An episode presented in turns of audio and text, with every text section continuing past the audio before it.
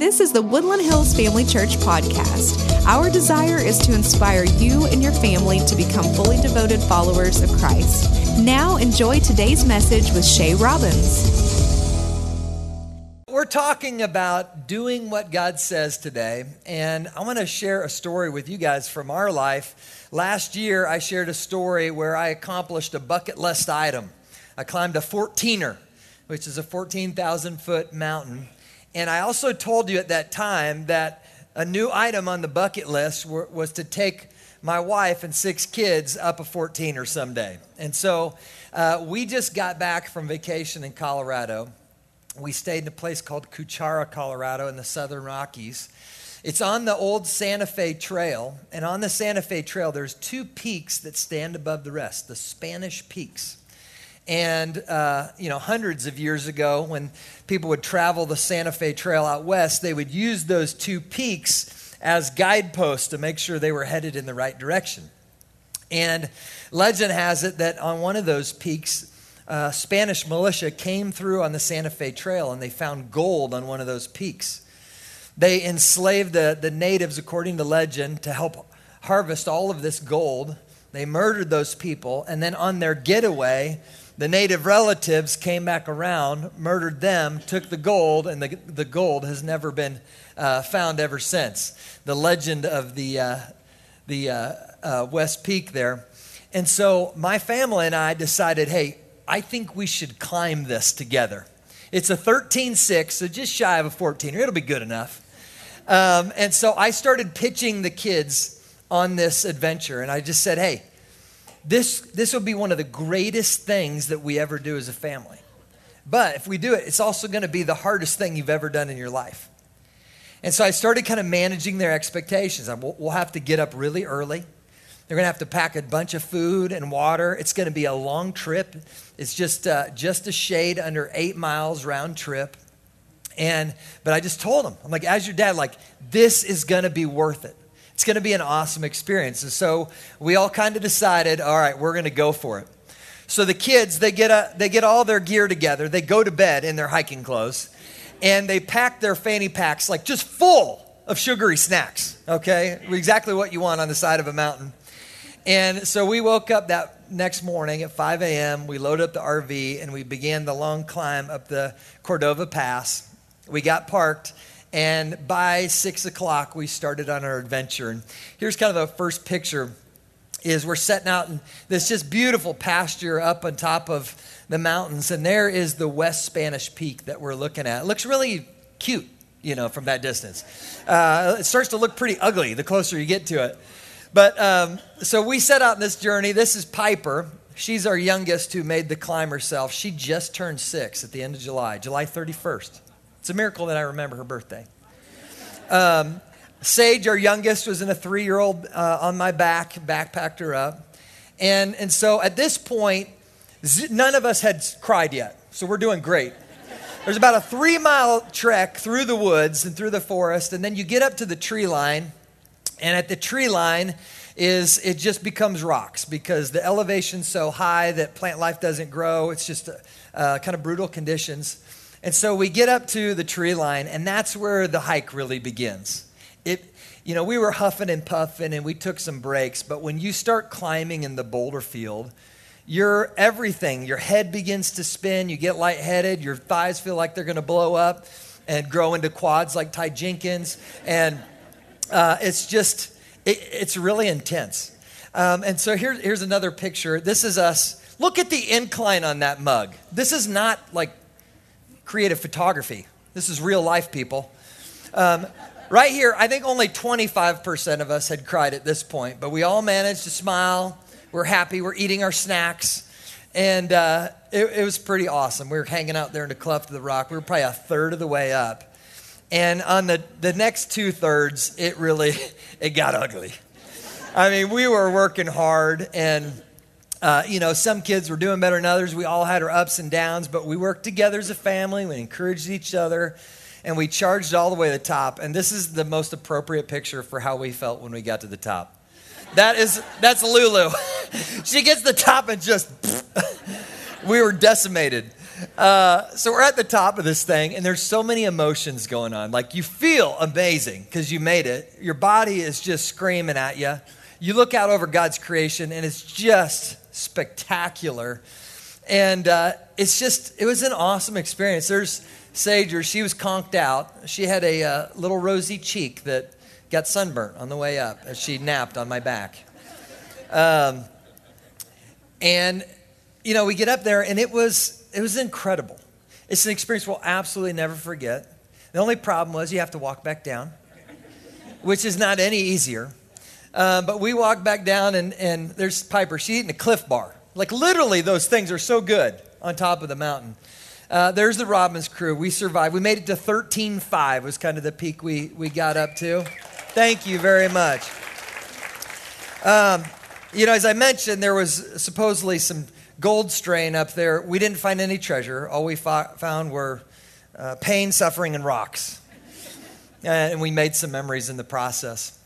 But uh, Ephesians 2:10 is a scripture that we reference a lot in this church. And Ephesians 2:10 talks about good works which God has prepared in advance for us to do.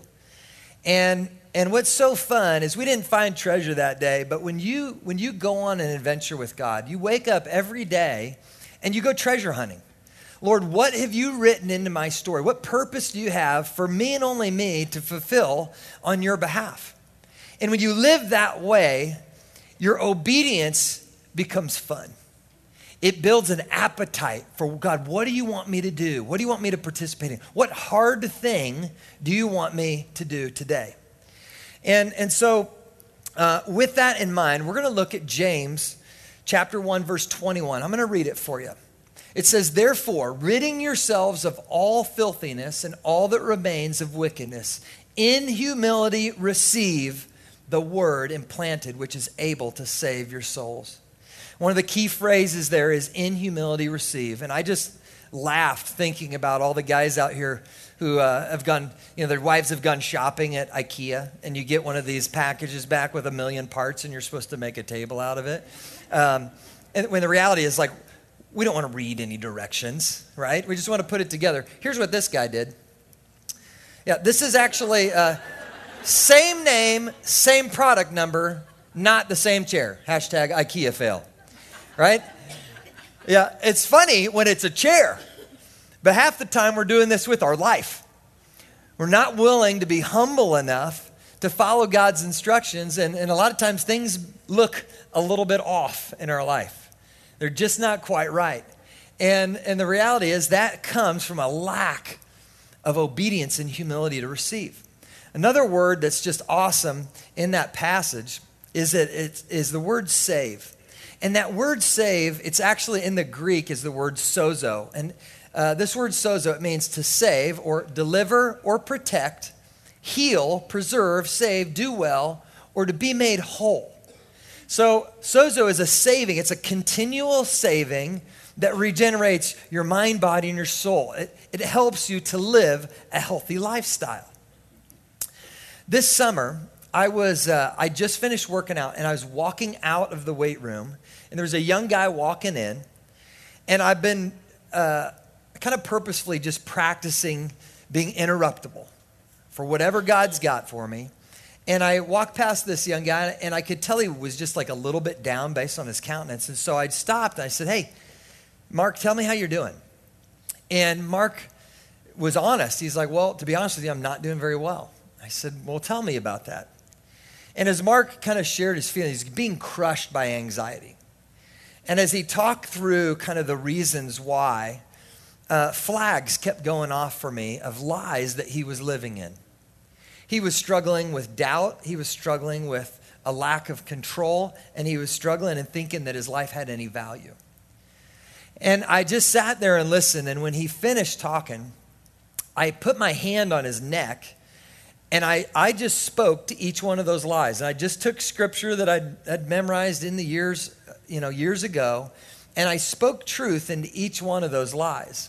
And I could tell it was refreshing to him, but we had this little interaction and I didn't think too much of it.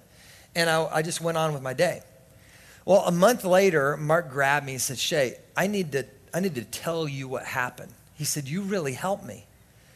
He said, uh, when you put your hand on my neck, I felt power coming into my body. And I'm like, did I squeeze your neck too hard or what? And, and he's like, yeah, that would just really help me. And so I walked away from that thing. I'm like, what in the world? I've really been processing through what happened there because I didn't feel anything. I certainly didn't do anything. What, what, I, what I did was I spoke truth into lies. And as I've processed it, this is kind of what I think happened. I think that that Mark was believing these lies that I identified, and each one was like an invisible chain and shackle that was locked up on him that was weighing him down.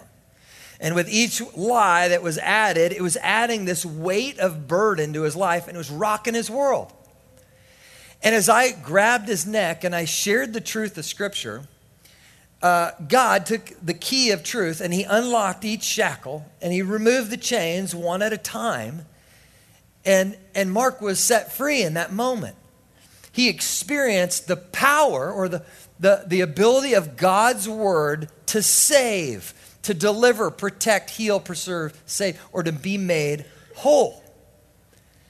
Now, it's up to Mark what he does with that, but it wasn't anything that I did. It was the power of God's word setting him free. James 1:22 it goes on to say, "But prove yourselves doers of the word and not just hearers who deceive themselves." On the way down the mountain, this was the most heroic moment of our entire trip. My son Knox was he was trailblazing on the way up. Like he led, nine years old, led the way. Uh, he was out in front, and we just followed him. On the way down, he was wearing some like hunting boots, and they were rocking his world with every step. He's putting the brakes on, and they were just like tearing into his uh, Achilles. And he started to have an emotional breakdown. And Ashley grabs him in this like epic mom moment. She sees this need that her son has and she takes off her boots and she puts them on Knox's feet and she puts Knox's boots on her feet and her feet are at least an inch longer than hers or, or than his rather and she begins to go down that mountain I mean her toes had to be curled up every and, and it's so steep like every time you stop your your toes are just crushing into the end of your shoes even when they fit right and and so Knox like got this like fresh breath of, you know, I can do this. And he gets to the bottom. And I, you know, Ashley had to be in so much pain. But she's given birth to six children, so she pretty much can take anything. Uh, but it was just this moment like she was gonna, she knew it was gonna, it was gonna cost her something to take care of this little boy. And it, it did. It costed her comfort. It cost her pain. And, and I just think it's a great illustration because obedience comes with a cost many times. My question is what is it that stands between being a hearer of what God says and doing what God says? What is it that stands in the way? Romans 121 I think speaks to this. It says for even though they knew God, they did not honor him as God or give thanks but they became futile in their reasonings, and their senseless hearts were darkened. Here in Romans, Paul, he's writing, he's talking about non believers. And later on in chapter 1, he says that they exchanged the truth of God for a lie and they begin to worship the creature rather than the creator. And he's given us this warning that, that when we deceive ourselves, when we talk ourselves out of doing what God says, we choose our flesh. We choose our, the natural man or woman over God's way. We take him out of the throne, we put ourselves in it. There's all kinds of reasons we do that. Sometimes it's as simple as comfort, sometimes it's pride, sometimes it's a sin that's kind of become your pet and you don't want to let go of. Regardless, the power of God that we have access to is being thwarted when we fail to act on what God says. James puts it this way He says, For if anyone is a hearer of the word and not a doer, he's like a man who looks at his natural face in the mirror, for once he's looked at himself and gone away, he has immediately forgotten what kind of person he was. Scripture is like a mirror. As you spend time under its teaching, as you spend time reading it and studying it and listening, is the mirror stands before you and it shows you who you really are. It's exposing. But many of us who you know, attend church. Maybe you've grown up in church. Maybe you come from a family where uh, the Bible was talked about on a daily basis. When we're only hearers, it's like standing before that mirror and then walking away and forgetting who you are. Church, don't forget who you are. You're sons and daughters of the Most High. You're a part of the royal family. And in order to know how to function, like to live under that blessing, you've got to know the king. You've got to know the precepts that he set up to run his kingdom. And when you when you live under that umbrella, you get to experience amazing blessing. So why don't we experience that blessing? A lot of times we get stuck on the hump between hearing what God says and then doing it. Katie made this uh, slide for me, and I think it represents that, that hump really well. When we hear from God, the thing that stands between doing what God says is the cost of discipleship. Hear me on this. For those of you who choose to follow Jesus, and that's what being a disciple is a disciple means to be a learner or a follower. For those of us who choose to follow Jesus, there is a cost. In fact, it's going to cost your whole life. Scripture says that, that you're going to have to go through suffering if you choose to follow Jesus. But the scripture also says that God's way is the best way. It's worth it. It's worth the cost of discipleship. And so I think it's important to be aware of this. Why? Why don't I want to be obedient right now? Well, it's because there's something that stands in the way that I'm clinging to. Head to that next slide, Katie. James, he goes on, he says, But one who has looked intently at the perfect law, the law of freedom, and has continued in it, not having become a forgetful hearer, but an active doer, this person will be blessed in what he does. That's a great promise. When you're standing up against obedience and you're deciding whether it's worth it, whether I'm going to do what God says, or if I'm going to walk away from it, talk myself out of it, deceive myself. Scripture says you'll be blessed. I want to give you a couple more. Psalm 34, 7 and 8 says same thing. The angel of the Lord encamps around those who fear him and rescues them. Taste and see that the Lord is good. How blessed is the man who takes refuge in him. I love that passage. Taste and see. You know what happens when you experience God and you look back, you're like, wow, he truly was good. It was worth it. Psalm 1 says it this way Blessed is the person who does not walk in the counsel of the wicked, nor stand in the path of sinners, nor sit in the seat of scoffers. But his delight is in the law of the Lord, and on his law he meditates day and night. I want to define blessing today because I think when, when you're standing on the edge and you're deciding, am I going to sacrifice this? Am I going to sacrifice my pride, my comfort, my sin, whatever it might be, awkwardness, fear, doubts?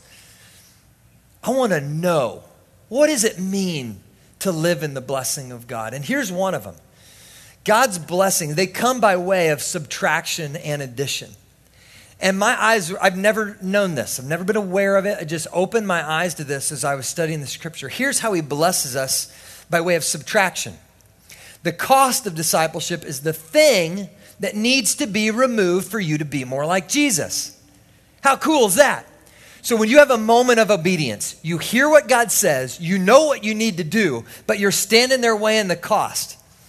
What this means is that if I choose to be obedient, as I make my way up over whatever stands between me and obedience, that mountain or that hill, it's going to be shaved off a little bit. The next time I come up to that mountain, it's going to be easier to climb. Like, I know I can get over this, and I know God's blessing on the back end of it. So uh, here's some of the subtraction. I'm not going to read them for you. You read them yourself. But these are the, some, just a, some examples of the things in our life that stand between us and obedience. And the reality is, you read those things, you're like, uh, I don't really want those. And yet, those are the things I fight for. What is the deal with that? Well, every time you choose, each and every time you choose to do what God says, you're sanctified in your faith. You overcome that sinful obstacle or perhaps a wound from the past. You get to overcome it, and that, that thing gets sanctified out of you. The word sanctified just means to be set apart.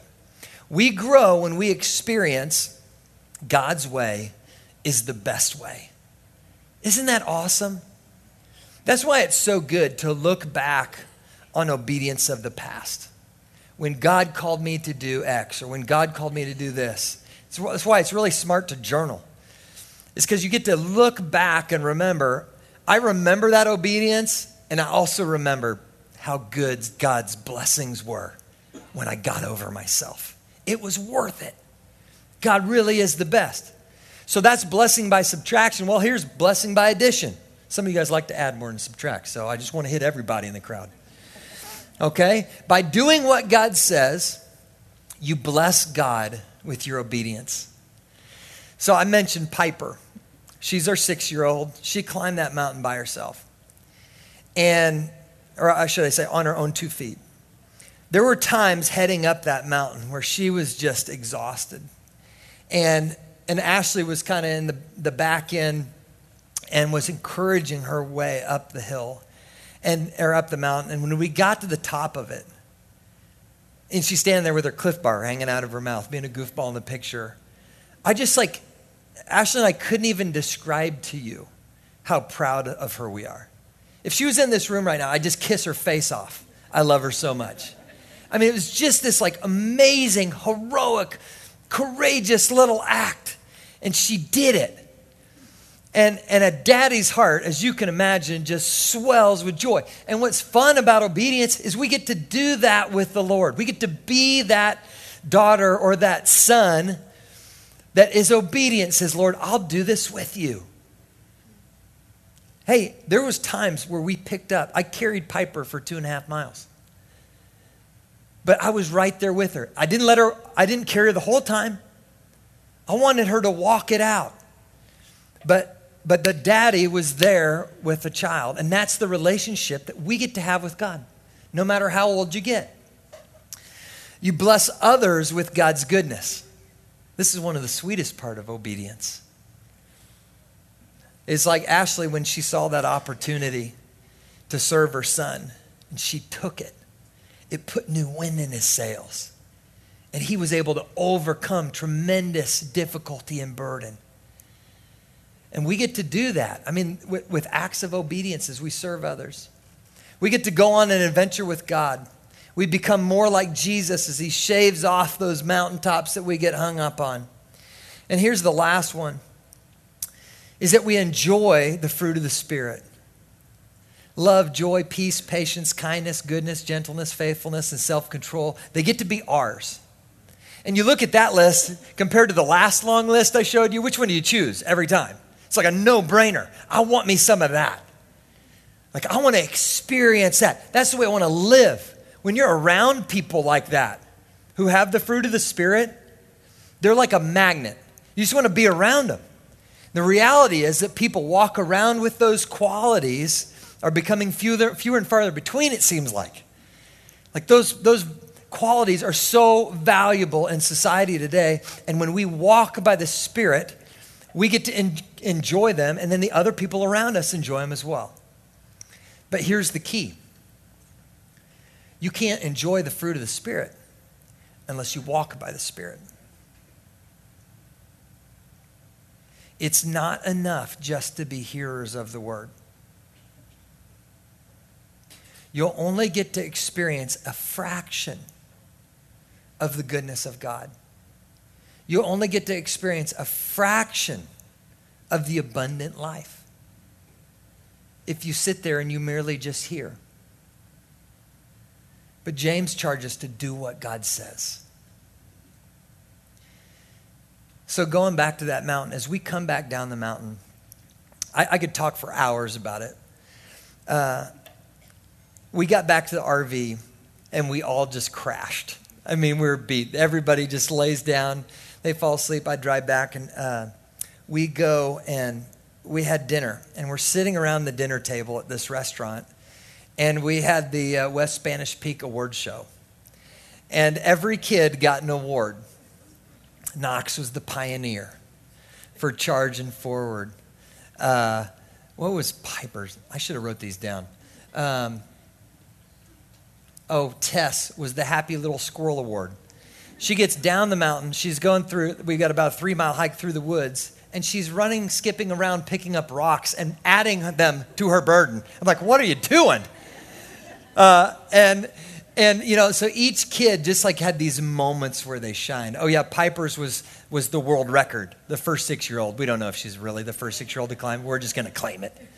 Right? But they each got this award where we celebrated them in that just an awesome uh, adventure that we went on together. And the thing about that, that adventure is that our family will never be the same because we've logged that in who we are. It's a part of the Robbins family now. It's a memory that we'll never forget. It's one that we'll recall upon over and over and over again. It's changed us, and I believe it's changed us for the better. And so it is with every act of obedience that God invites you into. And oh, by the way, your day is full of treasures. It is stock full of treasures. Some are just small little acts of obedience, some are maybe more significant, seemingly. To serve people, share the gospel, go on a mission trip, whatever it might be. But I just invite you into obedience as a church. To not, to not just be hearers of the word, but that would, the Woodland Hills Family Church would be known for being doers of the word. How's that sound to you? All right, let's stand together and we'll pray.